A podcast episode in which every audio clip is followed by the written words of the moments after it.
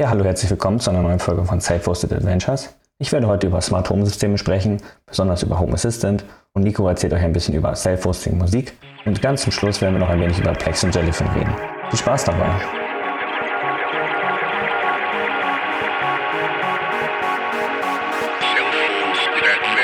Genau, das heutige Thema bei mir ist äh, Smart Home. Eigentlich eher Home Assistant, aber äh, ich habe es mal allgemein gehalten und ähm, habe es mal Smart Home genannt und ähm, wollte mal ein bisschen darüber sprechen, was ich bei mir im Einsatz habe und warum, was es sonst noch so für Alternativen gibt, also welche Systeme und da wollte ich mal ein bisschen was erzählen. Denn es ist noch ansässig des siebten Geburtstag von Home Assistant, ist auch noch ein großes Update erschienen. Da will ich auch ein bisschen was, ein paar Worte drüber verlieren. Und ja, genau, also fangen wir erstmal an. Also ich habe vor gut einem Jahr mal angefangen, auch mal ein bisschen mit Smart Home zu beschäftigen. Dann sind ja die klassischen Sachen so, ja, Lichtsteuerung oder smarte Steckdosen etc. Da gibt es ja so viele Sachen und habe mich da ein bisschen umgeguckt, was gibt es denn da überhaupt für Systeme. Ich bin halt nicht so der große ähm, Programmiermensch, deswegen ich bin eher so der visuelle Typ, das habt ihr ja, habe ich ja schon öfter erwähnt und dann eine Lösung gesucht, ähm, was ich da nehmen kann und bin da im deutschen Raum findet man da meistens immer IO-Broker oder FEM. FEM ist aber schon ewig alt. Ja, funktioniert also, auch. es funktioniert, aber es ist auf jeden Fall nicht schön anzusehen. Genau, ist ja in, in Perl geschrieben. Ähm, ist, glaube ich, auch nicht mehr so State of the Art, aber gut, das, es gibt auch genug Leute, die das noch benutzen und es funktioniert auch, aber für meine Ansprüche war es halt jetzt nicht so zutreffend. Sehe also ich genauso. Ich, Genau, und mich hat beim IO-Broker gelandet, der ist in JavaScript geschrieben und ist, glaub, ist auch ein deutsches Projekt, soweit ich weiß, wenn ich mich nicht ganz täusche. Äh, ich glaube, die CEO ist, glaube ich, eine, eine Frau dahinter, steckt dahinter. Ähm, das war auch interessant. Das wissen wusste ich gar nicht. Also kein Frauenhate. nein, nein, aber er hat mich gewundert, weil ja, sieht man ja die Männer, dass die sich mit sowas beschäftigen, aber wie gesagt. Ähm, genau, und dann IO-Broker.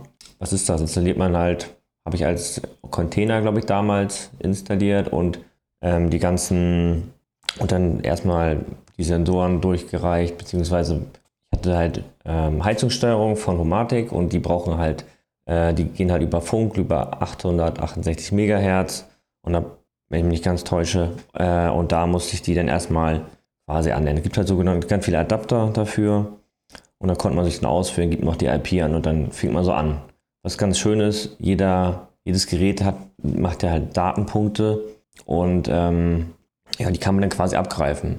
Was sehr charmant ist, es gibt, ähm, entweder schreibt man Automation in, in, JavaScript, das kann man natürlich machen, aber das ist natürlich nicht mein Einsatz gewesen und habe dann, gibt es einen Adapter, der nennt sich Blockly, das ist quasi, ja, was ist das?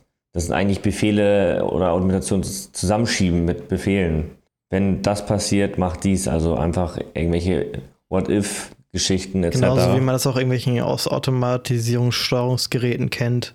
Genau, das äh, SPS oder so, nur halt in sehr simpel. Genau, also wenn man da einmal hintergestiegen ist, wie das funktioniert, dann ist das eigentlich ganz schön. Ähm, ja, da habe ich auch bestimmt ein halbes Jahr benutzt, war auch ganz zufrieden damit und ähm, ja, aber man weiß ja, als Self-Hoster braucht man auch mal neue Sachen ausprobieren. ja, stimmt. Ich weiß gar nicht, wie ist das dazu gekommen. Ich glaube, da zu dem Zeitpunkt hatte ich ja noch gar kein Homelab. Hm, habe ich dich nicht sogar dazu gebracht, zu Home Assistant zu dem Zeitpunkt? Also, ich habe auch dann mit dem Homelab zuerst auch mit IO-Broker angefangen. Fand es auch so ganz nett, aber irgendwie, weiß ich nicht, hat mich das irgendwie nicht so ganz geflasht und dann irgendwann bin ich mal auf, glaube ich, auf Home Assistant gestiegen und dann habe ich dich, glaube ich, noch irgendwie so mitgenommen, äh, weil das halt irgendwie schon ein bisschen sexier ist, nenne ich es mal. Ja, ja, genau so war es auch irgendwie. Ich glaube dann, also im Deutschen braucht es halt iRobot relativ groß, aber wenn man halt wieder viel auf Reddit unterwegs ist, dann merkt man, Home Assistant ist noch bedeutend größer. Genau. Und dann bin ich halt, das hat in, in Python geschrieben äh, und ja, dann bin ich, wie gesagt, dank dir, bin ich dann bei Home Assistant gelandet. Weil, wie gesagt, die Community ist einfach relativ groß und das fand ich mal ganz charmant. Gibt halt einen schönen, wie alles bei Reddit, ein Subreddit dazu und dann findet man auch sehr viel Hilfe. Obwohl ich halt immer noch sagen muss, dass ich bei Oberga jetzt auch nichts, äh, äh, die Hilfe jetzt auch nicht vermisst habe. Die haben auch ein gutes deutsches Forum, aber das UI sieht halt ein bisschen altbacken aus von so einer, von IO Broker. Hast du mal ja öfter mal bei, ähm, bei Open Source Geschichten, aber ich weiß, ich brauchte immer was Neues und dann bin ich halt bei Home Assistant, Home Assistant geblieben. Ich habe mir nochmal Open Hub, Open Hub, ne, Open Hub heißt das, Open Hub. Ja, Open, H, Open HAB wahrscheinlich, ist ja, korrekt. genau. Das ist ja in Java, in Java geschrieben, ähm, angeguckt, aber da bin ich irgendwie überhaupt nicht mit warm geworden, obwohl das halt entweder Home Assistant oder Open HAB. Ja, Open HAB fand ich auch schon so ein bisschen zu, äh, zu ähm, nicht schwierig, aber ja, jetzt eine ganze Syntax für die Heimautomatisierung zu lernen, fand ich ein bisschen blöder. Hatte ich jetzt auch nicht so voll viel Bock drauf. Da ist sowas wie Home Assistant oder Aerobroker oder alles clicky bunti machen kannst, schon irgendwie angenehmer. Richtig, also es wird auch immer mehr ähm, Home Assistant am Anfang, wo ich jetzt gut einem Dreivierteljahr damit angefangen hat oder ja, äh, war auch noch viel in der Konfigurationsdateien, so, so YAML-Dateien. Ähm, kennt man, ne? Auch Ansible etc. äh, und, aber die wollen immer mehr damit eigentlich hin, dass, dass man also über die GUI soweit konfigurieren kann. Also das wird in, wahrscheinlich nicht alles, aber vieles gibt es halt, viele Plugins etc., die kann man dann wirklich im, in der GUI äh, konfigurieren und das finde ich mal ganz schön. Genau. Ähm, was für Dinge nutze ich eigentlich in Home Assistant? Genau, habe ich am Anfang ja schon erwähnt. Lichtsteuerung. Ähm, da sind entweder durch smarte Steckdosen ich habe zum Beispiel im Flur mir jetzt gerade wieder noch eine, auch noch eine, eine, äh, smarte Steckdose geholt, also mit WLAN. Ähm, und da möchte ich jetzt noch wieder meinen Bewegungsmelder, also eine Flurlampe, falls da einer reinkommt, kommt ein Bewegungsmelder rein und dann soll die halt, wenn ich da morgens in einer bestimmten Uhrzeit da bin, soll die halt einfach angehen. Ich glaube, so viele Hörer werden sich jetzt so denken, was für Anfänger.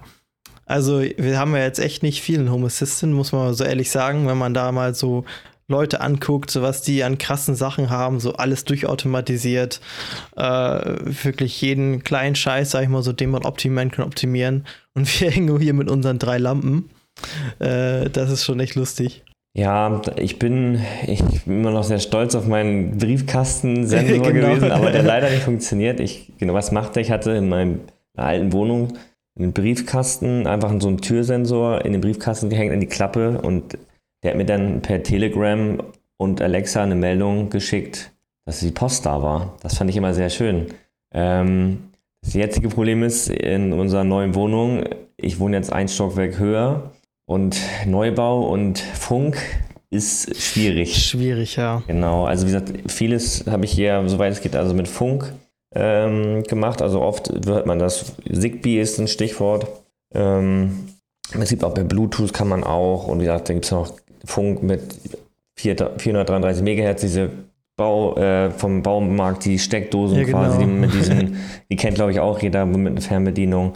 Ja, genau, das kann man dann auch machen, aber ich versuche dann halt alles mit äh, Funk hier zu machen, mit Zigbee. Deswegen, ich versuche immer noch, immer noch irgendwie diesen Sensor wieder da zum Laufen zu kriegen, dass mhm. ich da will hochkommen. Also meine Idee war schon im, ähm, im Flur die Lampen mit Zigbee-Lampen auszutauschen, aber das sind ja nicht meine dann, dass ich vielleicht noch weiter machen kann. Weil das Charmante an Zigbee ist, jedes äh, Gerät, was aktiv eine Stromquelle hat, also sprich eine Glühlampe, die, die meshen das. Das kennt man ja von der Fritzbox, dass sie das dann, wenn man mehrere Repeaters hat, dass man halt ein Mesh aufbaut und so geht das dann auch bei, bei Zigbee. Deswegen, das wäre nochmal eine, ein Versuch wert, das mach, mach, zu machen. Genau.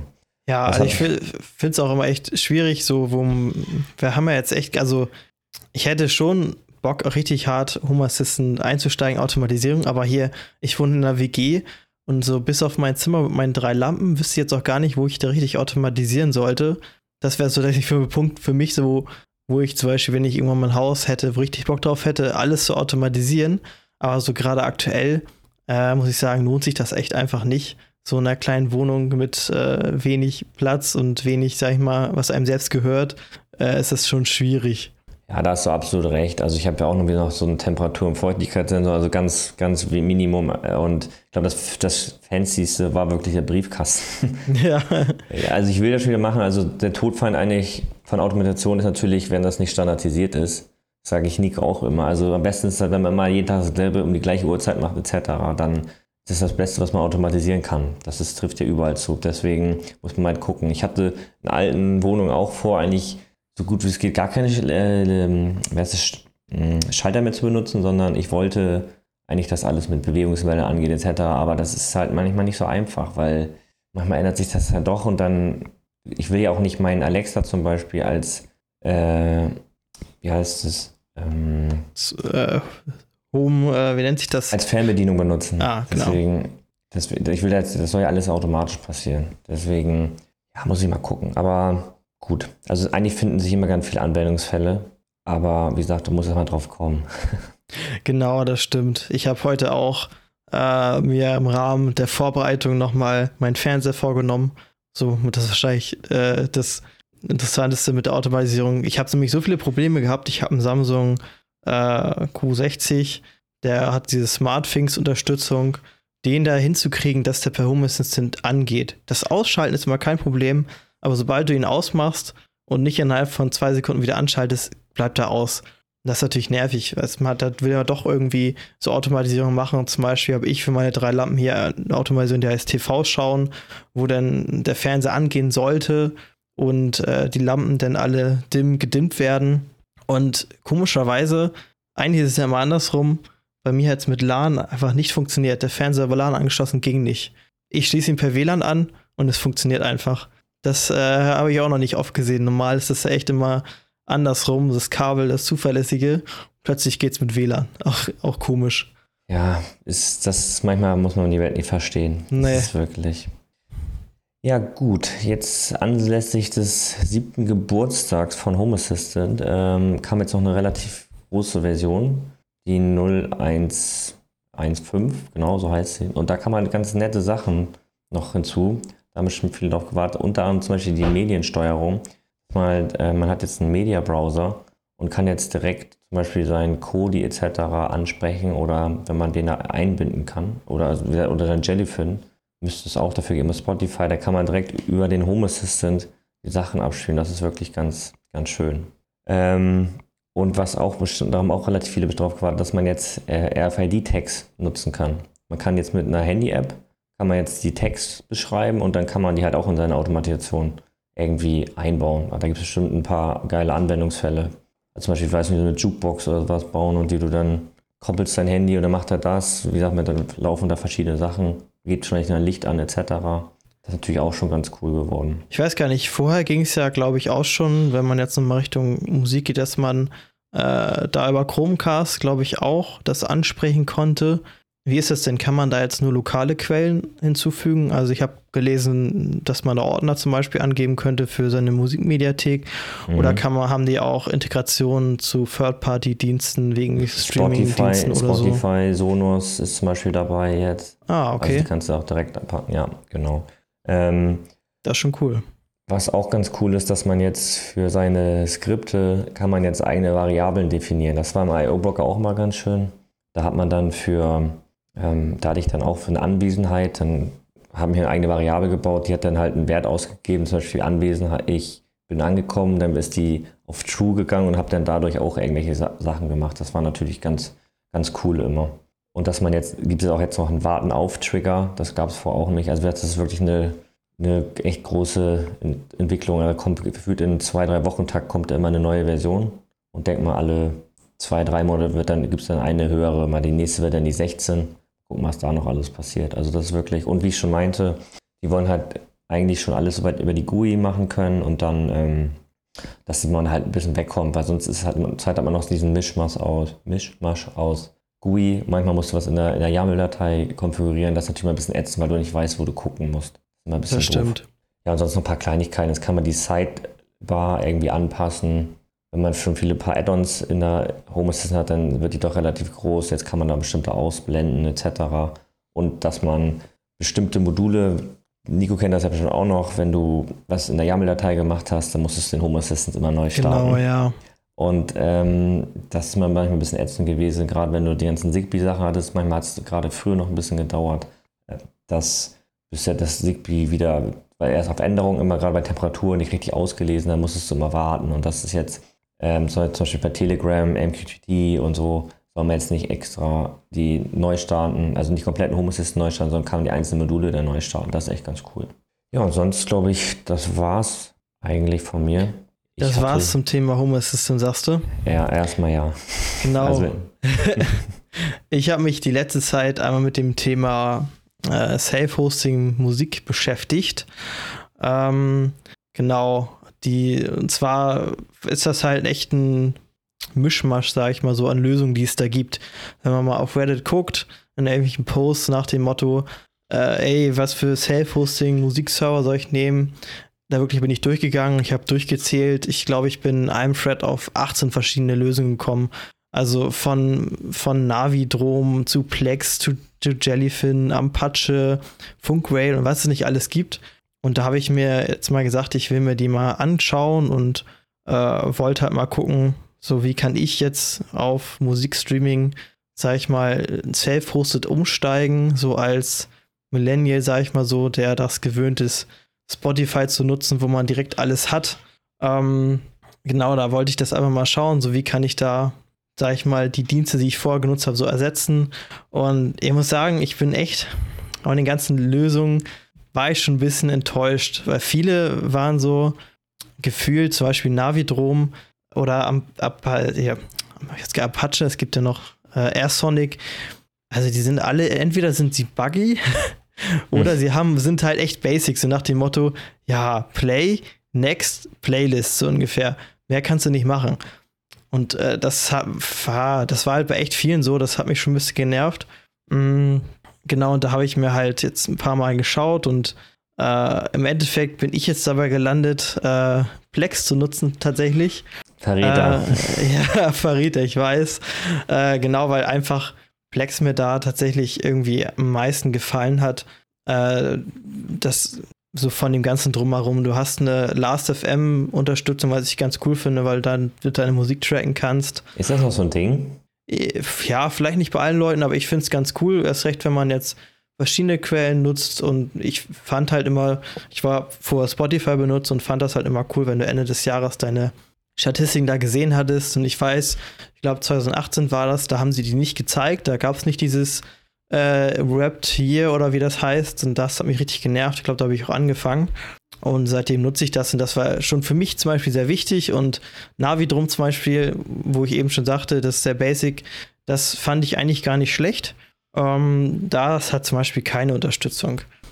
Was da ganz geil war, die haben, soll ich mal nutzen, diese Subsonic API. Also Subsonic ist ja diese kostenpflichtige Version, äh, wo es mittlerweile auch AirSonic als Open Source Fork gibt. Ähm, und äh, da kannst du halt auch die Clients davon nutzen, obwohl ich auch sagen muss, die für iOS, so, ja, okay. So, ich bin da halt auch, sag ich mal ganz ehrlich, so eine kleine Grafikhure, nenne ich das mal ganz blöd. Mhm. Das muss halt irgendwie auch so optisch ansprechend sein. Äh, und das war das halt echt überhaupt nicht. Und genau, ich bin dann bei Plex gelandet. Mein Setup war jetzt äh, Plex und auf iOS die App Prism. Obwohl ich da auch wie wieder dachte, es ist nichts Halbes, nichts Ganzes, da kannst du einfach keine Playlisten erstellen. Das heißt, man musste dann doch die Prism-App und die Plex-App haben, um gleichzeitig da dann in der Plex-App äh, Playlisten zu bearbeiten. Das ist schon nervig. Aber wenn sich jemand dafür interessiert, ich kann Prism empfehlen. Äh, da kann man nämlich äh, Musik offline speichern von Plex, ohne Plexpass zu haben, was sehr geil ist. Das ist legal? ich weiß es nicht. Also ich, äh, ich bin mir da nicht total sicher. Es kann auch sein, dass der da, sag ich mal, eine inoffizielle Plex äh, API nimmt, so sich selbst zusammengebastelt hat, wodurch auch keine Playlisten funktionieren. Mm, eine andere Lösung, so als Client bei Plex, wird auch ganz oft PlexAmp geno genommen, wo die von vielen Leuten sehr gefeiert wird, weil es sie halt auch für Windows gibt, für Android, iOS aber mich regt das so auf. ich muss ein bisschen ranten. Die haben es jetzt nicht geschafft, in diesen fünf Monaten, wo diese App existiert, einfach einen Replay-Button einzubauen. So richtige Basic-Sachen also. Ja, so richtige Basic. Shuffle-Button gibt es, glaube ich, mittlerweile, aber halt kein Replay. Und für mich war das halt relativ wichtig, weil also man sieht ja oft Leute, die sagen, ja, ich habe hier mein Subsonic-Ding mit 30.000 Liedern.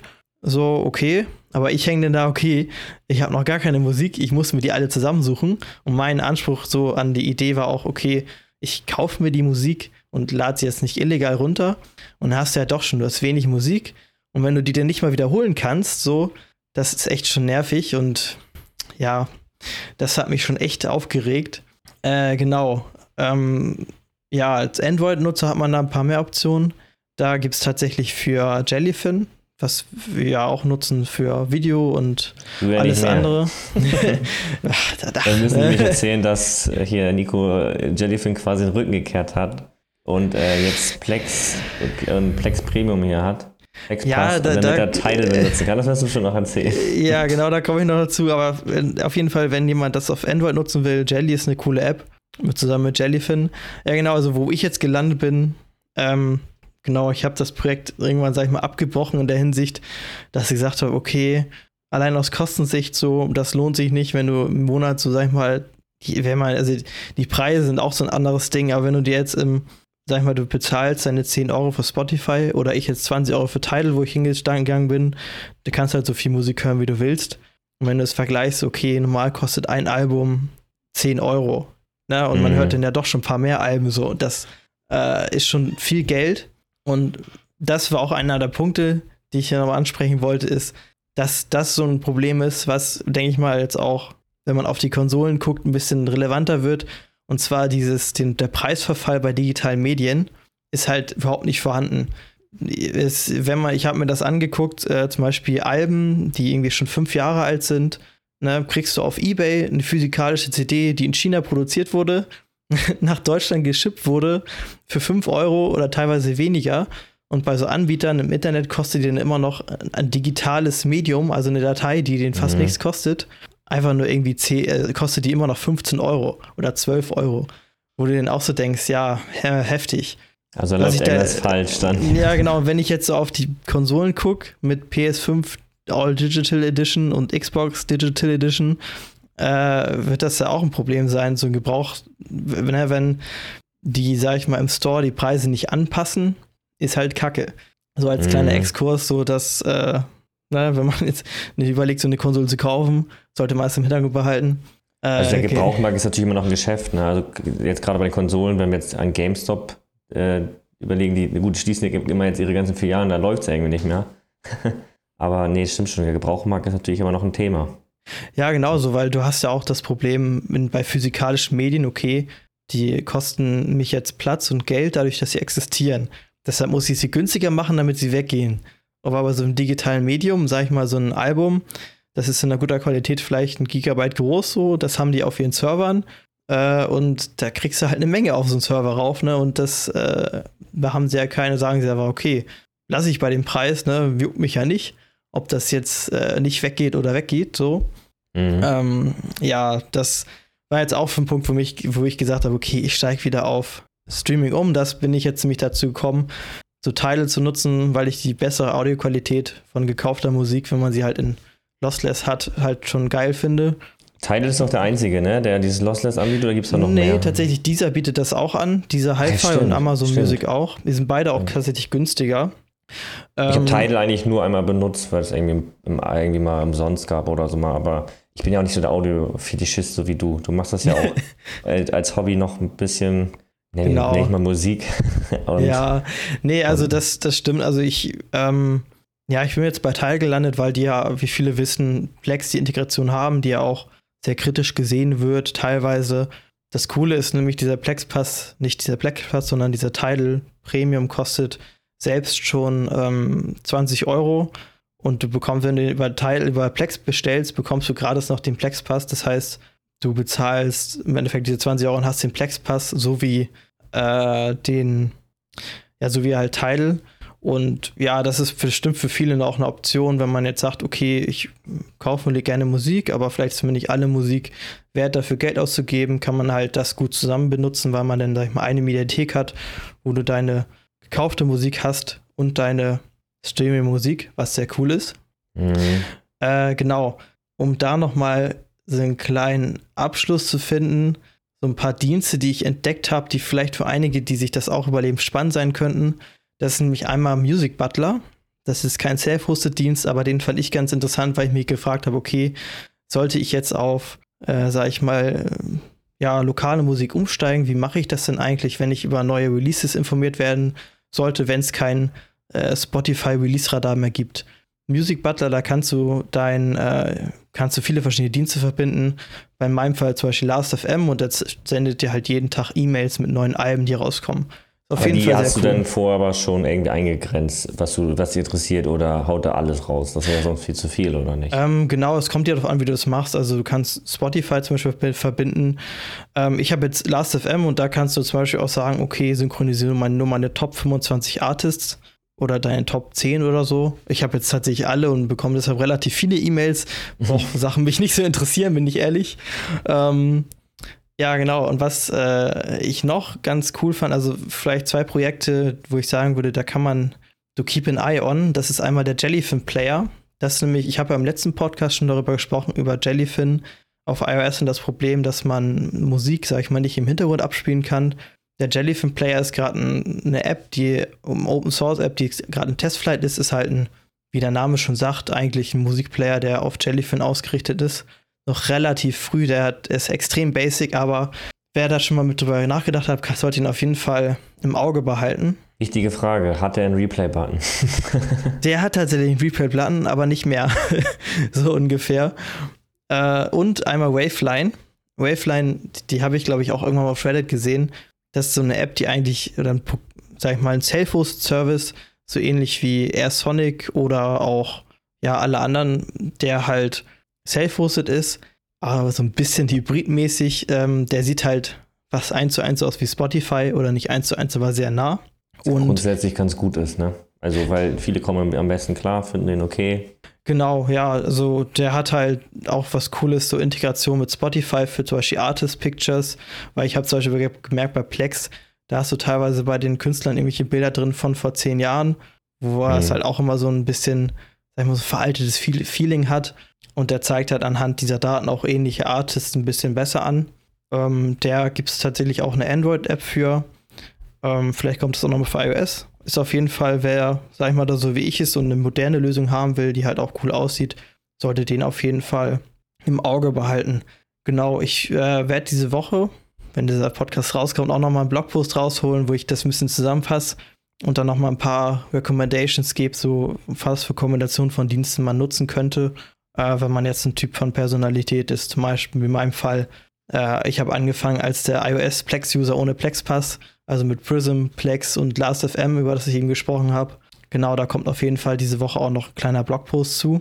Das wäre bestimmt interessant, weil ich, wie gesagt, für mich ist Musik wirklich so ein, ich bin wahrscheinlich der klassische Spotify-User, Hörer. Ich habe das, bezahle dafür Geld und dann höre ein bisschen Streaming-Musik, aber der Rest ist mir relativ egal. Ich bin ja auch gar nicht zum Beispiel mit Hi-Res Video, äh, Hi-Res Audio ist für mich, ja, ich habe beide mal gehört, bei Tidal auf Hi-Res und nicht und für mich klang das halt relativ gleich. ja, aber also jeder hat natürlich so seins und ähm, ja, ist auf jeden Fall bestimmt ein interessantes Thema. Also ja, erst Sonic hatte ich mir auch mal angeguckt, nur mal, nur mal, mal ein bisschen seine Fühle auszustrecken, aber wie gesagt, für mich ist das eigentlich gar kein Thema, aber es gibt bestimmt genug Leute, für die das sehr interessant sein kann, was du da gerade erzählt hast. Auch die ja, also, Spotify-Sachen. Genau, also, also ich, ich, ich, muss sagen, so mit High-Quality-Audio auf meinem, sag ich mal, mein, wo ich gerade vorsitze, mein Kopfhörer mit Audio-Interface hier, da höre ich da auf jeden Fall einen Unterschied. Aber wenn ich zum Beispiel meine AirPods im Ohr habe, äh, auf meinem Handy habe ich bei Teile zum Beispiel auch die Audioqualität auf normal gestellt, was 192 Kilobyte sind. Und da hört man jetzt auch nicht den Unterschied. Aber im PC so, da hört man den doch schon deutlich und da ist es mir das Geld auch irgendwie wert. Um, ähm, und ich denke mal, es gibt ja auch viele in der Salesforce-Community. Also wie ich auch sagte, wenn ich da teilweise an Leute denke, die wahrscheinlich seit so Data Hoarder-mäßig seit 20 Jahren oder 30 Jahren da 30.000 Alben haben und die alle mal digitalisiert haben, äh, das ist schon heftig. Also da gibt es auf jeden Fall viel, also das gibt es die Lösung ja auch, weil es viele auch machen wollen. Da genau, und ich fand das einfach interessant, das mal auszutesten, auch wenn ich jetzt tatsächlich ja wieder auch bei Tidal gelandet bin weil für mich ja hauptsächlich auch die Kosten zu hoch fahren. Äh, genau, von daher. Du hast jetzt quasi die, die, die ähm, zwei Sachen, wie heißt das? Sprichwort. Du weißt, was ich meine. Nee. ist auch, ähm, ich komme gar nicht drauf, aber du hast ja jetzt quasi Plex plus Teil und dann für den gleichen Preis, wo du für Teil E investieren würdest, wenn du es holen willst. Also deswegen ist das ja auch perfekt eigentlich für dich. Genau, also kann ich auch nur jedem empfehlen, macht das, wenn ihr das nutzen wollt, über die Plex-Seite, dann habt ihr den Plex-Pass noch dazu. Lohnt sich auf jeden Fall. Ja, gerade auch Plex, ne? Gerade Plex-Pass wegen Hardware-Transcoding dann aktiviert, ist natürlich auch ganz schön. Und es gibt ja. halt für viele, viele Fernseher gibt es ja auch gleich direkt nativ Plex installiert. Du hast ja Jellyfin auf deinem Samsung, aber über Sideloading und das ist ja auch irgendwie nicht perf performant. Ne? Ja, genau. Also es geht, es funktioniert, ähm, aber du kriegst es zum Beispiel nicht über den App Store direkt und ich habe das jetzt im, glaube ich, April äh, installiert und noch nicht geupdatet, weil das so nervig ist. Da musst du über die SDKs und keine Ahnung was. Das ist schon nervig, obwohl ich auch ehrlich sagen muss, dass ich tatsächlich die Jellyfin Oberfläche mittlerweile schon so lieb gewonnen habe, dass ich aktuell Plex auch noch nicht richtig nutze. Das Einzige, was ich jetzt gestern einmal getestet habe, ist dieses Skip-Intro-Feature, was ich auch echt cool finde, was so echt dieses Netflix-Feeling gibt. Äh, solche Sachen vermisse ich dann schon ein bisschen bei Jellyfin. Und natürlich äh, die, die Kompatibilität. Ne? Wenn ich jetzt irgendwie, ich habe ja mal vor einem halben Jahr die ganzen DVDs, die wir, die wir von der Familie haben, alle mal digitalisiert und Plex ist da natürlich einfach, wenn ich jetzt meinem Opa zum Beispiel sagen sollte, der hat auch ein Samsung TV, ja, wenn du gucken willst, installiere die Plex-App, ich gebe dir hier da irgendwie einen Account oder sowas. Das ist deutlich einfacher, als wenn ich da mit dem Notebook hingehe und da erstmal hier, hier Jellyfin raufhexe ungefähr. Äh, das ist da natürlich auch noch ein Faktor. Ja, ich wusste gar nicht, dass eigentlich Plex so mit Musik auch so viel am Hut hat, muss ich ehrlich gestehen. Ich dachte, doch, das doch. immer noch rein. Ich habe das gesehen, dass es dieses Teil dazu gab, aber sonst, das dachte man nur so für Filme, Serien, aber dass da Musik immer noch so am, am Start ist, wusste ich gar nicht. Aber das auch. Ja, also Musik ist ja wirklich jetzt ein Thema, wo man sagen muss, da lohnt sich das Streaming ja auch recht, weil du nicht diese Probleme hast wie beim, äh, sag ich mal, bei Filmen und Serien, wo du alles verteilt hast auf Netflix, Disney Plus und alles, sondern bei der Musik sind sie ja den richtigen Weg gegangen und haben gesagt, okay, es gibt viele verschiedene Plattformen, aber alle bieten eigentlich die gleiche Musik an. Und daher lohnt sich das, äh, andersweitige oder selbst, sag ich mal, nutzen davon nicht so richtig, äh, wenn man jetzt nicht gerade eine riesige Bibliothek hat. Das ist ja auch immer diese Geschichte, ne? Wo kriegt man die Musik her? Das ist ja immer das große Problem. Ja, das war tatsächlich auch so ein Ding, wo ich mich immer geärgert habe, ähm, weil ich bin ja auch so dieses so ein Millennial, ich will einfach alles sofort haben und freitags ist ja auch immer so Release Day, wo dann auch die ganze Musik rauskommt so und dann willst du ja direkt haben und habe ich das schon oft gehabt, okay, ja, wo findest du die jetzt eigentlich? So bei coolen Bands, sag ich mal so, die machen das auf Bandcamp. Bandcamp finde ich halt sehr schön, äh, weil da halt auch viele Artists das machen, dass sie halt sagen, okay, pay what you want, finde ich ganz cool.